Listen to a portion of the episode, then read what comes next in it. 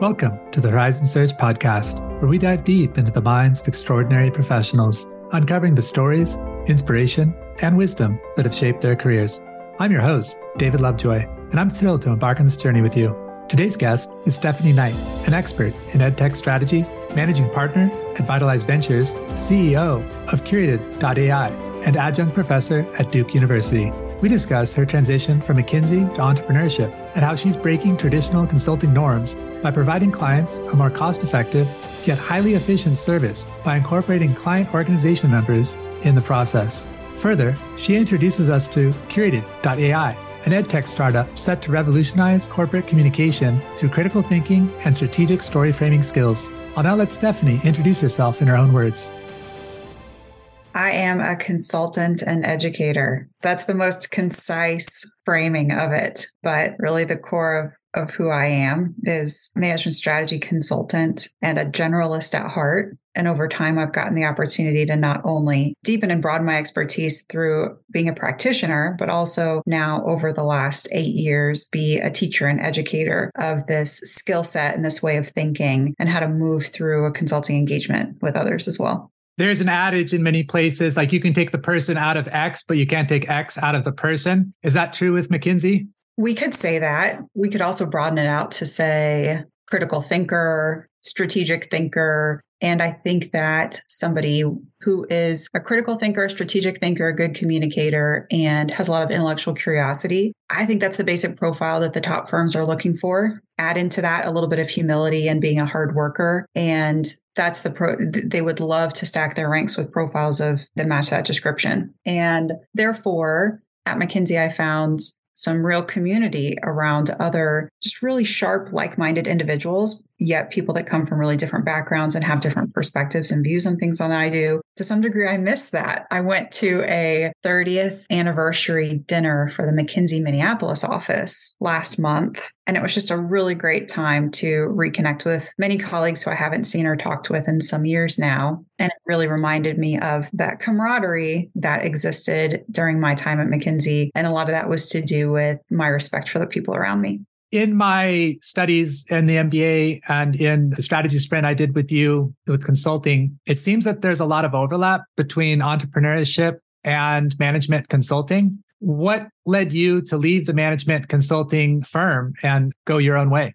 For me, after several years at the firm, I was looking at the path to partner and had the opportunity to even go to a conference specifically for females at, within McKinsey to really think about what does that path to partner look like? Are you ready for this next couple of years and everything that it's going to entail? And how do you set yourself up for success? What kind of support do you need? And it really was a great opportunity for me to reflect and sit back and say, at this time in my life, is this the way that I am ready and want to invest the next two years? And the answer was no in terms of my my broader life and family and whatnot it was not it was not the right time for me to do that and so I did think briefly about maybe staying at McKinsey, but not in as demanding of a role, moving out of client facing role and moving to an internal role, but ultimately made a family decision to move across the country. And that led me to then the first next decision is do you go corporate or do you do your own thing? And I was quite determined on wanting to try to pave my own path and not getting not just figuring out where on a where on a corporate ladder that I could fit and how how close to the top could I get using the McKinsey springboard but instead wanting to go and chart my own path. So it's been it's been really interesting over the past 8 years to have a couple of different twists and turns but really at the core of it stay firmly rooted in that consulting toolkit critical thinking and broader intellectual curiosity.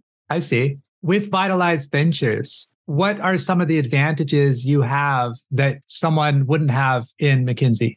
Mm. So, Vitalise Ventures is my consultancy that I've started eight years ago and now have other partners and colleagues alongside me. And for a long time, David, for several years, I thought, I just want to do one on one consulting by my own, by myself. I don't have the capital and I don't I don't want to run a business with the consistency necessary to be able to support others' livelihoods. But if I just do consulting on a one-on-one basis, I can be and so in general, as apart from work at the firm, working for myself, working working on my own allows me to have more discretion about the work that I choose to do, the clients that I decide to work with, the timing of those projects, and if I say, I don't have capacity for that right now, or I don't think that that work lines up with my core skill set and expertise, that's just the end of the story. You can't do that at McKinsey or Bain or BCG, right? You're staffed on a project or you need to be staffed on a project. If your utilization isn't high enough, you've just got to go take the work that exists.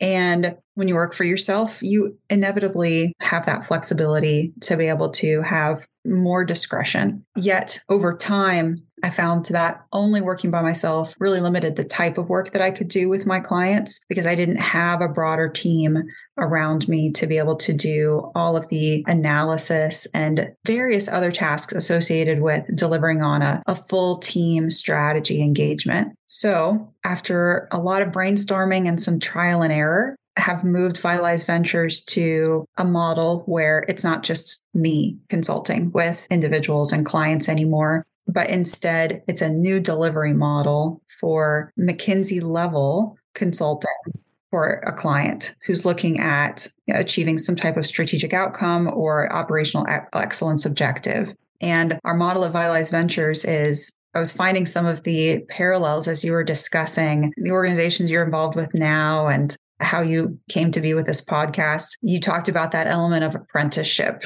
right? Yeah that element of being able to have a spot and have people really come and work alongside you and the value that is created from that type of setup and work environment. Why doesn't consulting work that way? Why couldn't consulting work that way? Now, the difference between McKinsey and Vitalise Ventures at its core is then this delivery model. McKinsey and other top firms bring in a team of external consultants into a client organization and they from start to finish, execute on the work. By all means, they're going to need to interact with and engage with client individuals to get the work done, to be able to source the data, uh, hold interviews, find the insights. But they also have to do all that extra work associated with just learning about the company and the industry and the current priorities of management and leadership and try to get specific, we'll call it broadly security clearances to be able to get access to certain people or certain data sets and et cetera. There's a lot of time wasted there. There's a lot of inefficiency there. And that is overcome by the dedication and the long hours put in by these top notch, top tier consultants. But what if, David, what if we came in as consultants to a client organization and we brought the expertise of consulting and strategic thinking and critical thinking and framing and positioning and structuring your story and communication? And that the working team of who is on that consulting engagement were individuals from the client organization themselves.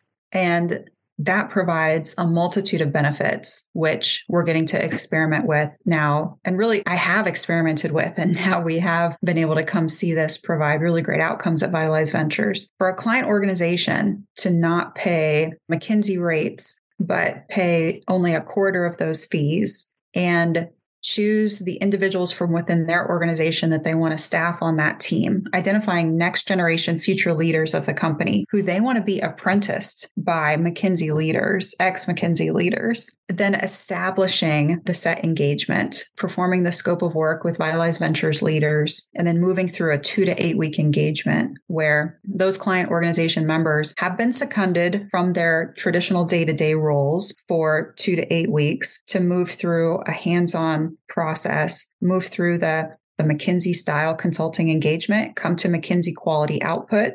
That leaves the client's organization in a better place on multiple levels. We've now apprenticed, upskilled, and trained part of your core workforce to be able to continue moving through their work and communicating at this top level. We've been able to deliver on a core strategic or operations excellence engagement. And arguably, we're going to have better execution on the outcomes and the recommendations that the consulting engagement came out with because those key owners and change agents are in your organization. They came from your organization, they're staying in your organization, they know how the conclusions were derived and what the recommendations are, and they can be individuals cross functionally, you know, across the organization to make sure that these things really are operationally executed on and driven through to the fullest potential. And that provides really interesting set of differences between what the McKinsey, Bains, and BCGs of the world are doing, because then I can come in and say, I'm uniquely positioned as a consultant and educator to be this apprentice and shepherd, you know, to apprentice, to apprentice and shepherd your people through this engagement, which overall is going to leave your organization in a better spot, leave your people more equipped,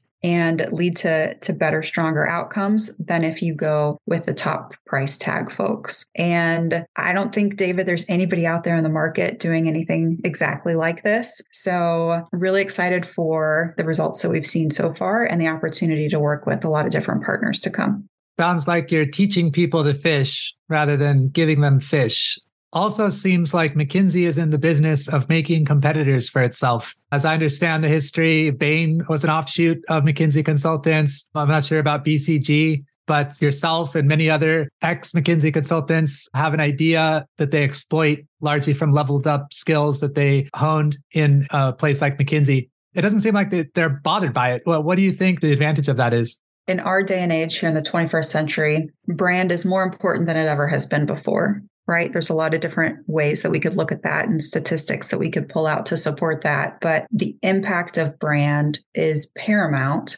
And right now, despite its falterings, despite the negative news in the press and the bad actors that have come through the ranks, McKinsey still retains that prestige brand within strategy consulting. The firm is larger than it's ever been before. It has continued to grow and expand. It has grown its wings as they've not only grown organically, but then also acquired other businesses. And it's still a pyramidal structure as it's always been. It's still a revolving door to some degree as it's always been. And as you mentioned before, these top firms do produce a lot of future leaders because they're people that are talented with great skills and now great experience who also have a lot of drive and ambition. So it doesn't surprise me that folks coming out of McKinsey, Bain, or BCG are, are going to go on to do interesting things, some of whom are looking for those corporate successes, and some of whom are only looking for work that's going to keep them intellectually curious and mentally stimulated or anything in between, right? So it's a great opportunity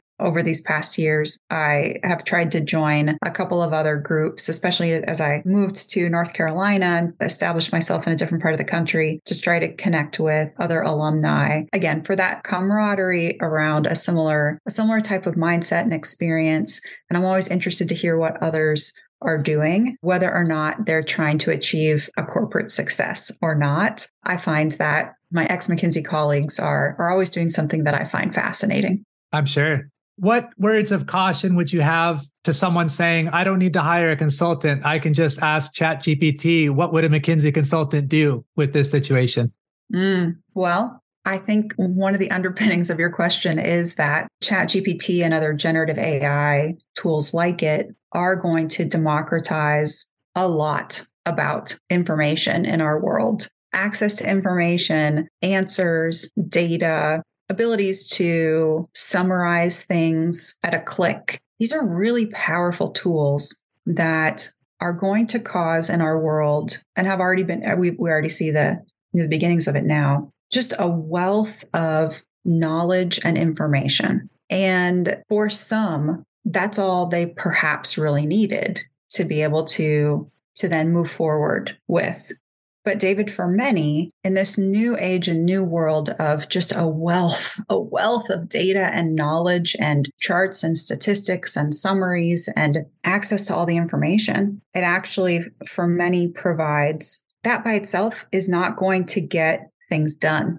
That by itself is not going to drive action. It's not going to drive decision. And it's not going to actually lead to insights and recommendations. You're going to be able to have Microsoft Copilot who's going to be able to identify this is coming like right now and around the corner, right? Identify uh, data themes out of your charts, try to predict for you how you want to visualize a certain piece of information or data. PowerPoint has a litany, and it's only getting larger of different templates and design recommendations. It's that old Microsoft paperclip on steroids, like actually now being able to recommend to you this is the way in which you might be able to, to share this information but it stops short of helping people actually tell a compelling top down curated story that is driven from and backed by a clear recommendation, ask, or insight. And living in this new era and world of a wealth of information and knowledge and data doesn't actually help you figure out how to use those things to make more decisions in your company, to make those decisions faster,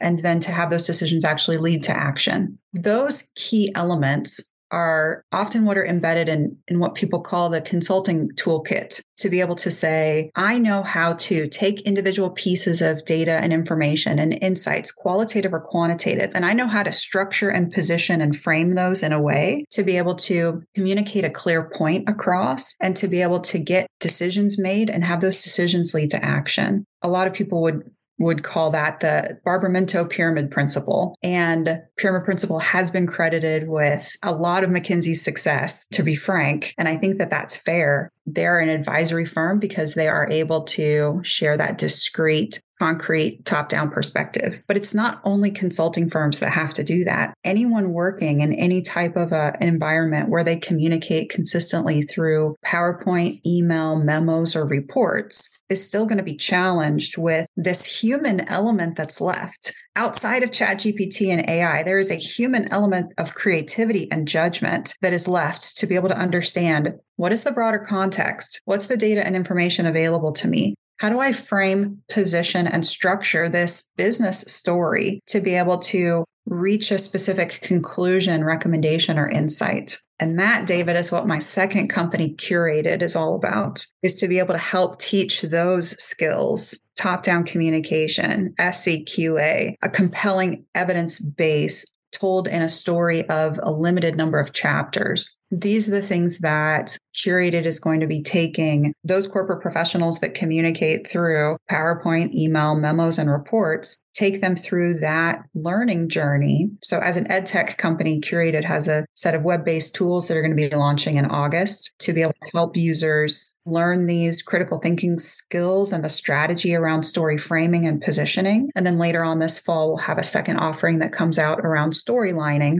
which then in combination, really for the first time ever, I believe teaches that consulting, a part of that consulting toolkit in a progressive learning journey for the user in a hands on way. And so, yeah, this is where I live and this is where my mind's at. And these are the two big things I have going on. And I find that they're I believe there's a lot of possibility and, and value opportunity here, given what we've talked about so far, given the the advent and the the boom of AI, given the, the competitive nature of kind of McKinsey and top tier consulting, given the fact that companies still have challenges to be solved, how should they go about doing that moving forward? So these two things are are what I'm pursuing in the world to be able to help others with those objectives. Okay. There's a line I've heard in webinars or interviews with people in the AI space responding to fears that AI is going to replace the workforce and you're going to lose your job to AI. And usually the answer goes something like this because AI is not going to take your consulting job. A consultant using AI is going to take your consultant job. And I was curious, is that true for you? And if so, how is AI helping you be faster, better, stronger than you would be otherwise? Unfortunately, there's parts of that adage that absolutely are correct. There is huge swaths of the workforce at risk for losing their job with the advent of AI. And it is a large conversation that I believe is being had, but needs to continue to be looked at and scrutinized very closely for how we support individuals whose livelihoods are going to go away because of the capabilities that a company can easily leverage through a variety of AI based tools. In consulting, I can tell you the conversation is going on now of what is the future consulting? What is the future of consulting, especially at the junior level? Because it has worked as a business model and delivery model for decades to be able to apprentice and train up junior consultants through the ranks on the job And scores of clients over the years have gotten frustrated at this reality, calling them, quote, the kids in the team room, because they know that these hardworking, bright individuals don't really know all that much about this company or this industry or even business when they're coming in and a part of this really high priced effort and team to be able to deliver on a set of project objectives. And to some degree, you've got to just, the reality is that client is paying top dollar for those early career consultants to be trained on the job. Is that right? Is that the way it should work? My cheeky response to that would be I'm also a professor at the Duke Fuqua School of Business. I teach at the Graduate Business School. I teach students consulting skills and I give them consulting projects in school. Should you really be paying top dollar, dear client, to be doing that for people to learn these young individuals to learn on the job? That may not be the most value that you can create. That may not be the most efficient use of your capital. That is really another core part of what led me to what led me to this Vitalised Ventures model. I don't believe it is the most efficient for someone to train young consultants.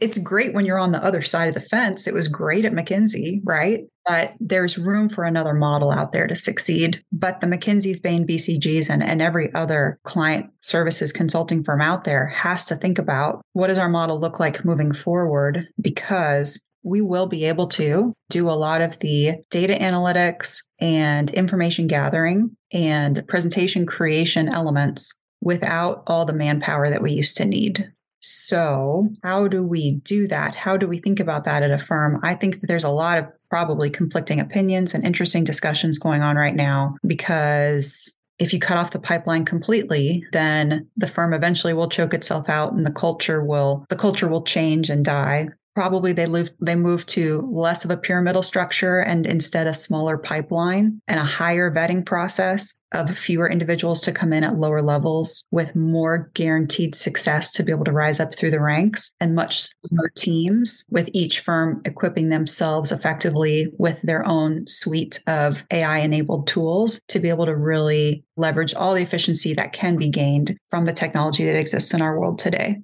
And every single day, David, I'm learning more and more about different tools and websites. And I'm teaching a new class this fall at Duke about this citizen developer harnessing the power of low code, no code, and AI tools. And yeah, now it's a really exciting time to be able to just be alive and be working and have an ear to the ground on this. And the more that individuals and organizations overall are learning about what is coming online each and every day in this space, the more that they'll find solutions that help them with the actual business challenges that they have and the, the transactional elements of what they need to do. And more than just automation, though, really be leveraging AI in a customized way, whether it's building their own, utilizing large language models or kind of their own getting into stable diffusion and kind of in the visual nature and all the opportunities and the possibilities are, are endless. It, it is a mistake for any individual or organization to ignore that this exists and that the advent of it isn't transformational and instead be seeking to figure out what out there exists or what can we create in the new world that exists that's going to help us get more efficient and get faster at what we do. And still then, David, it leaves everybody at the space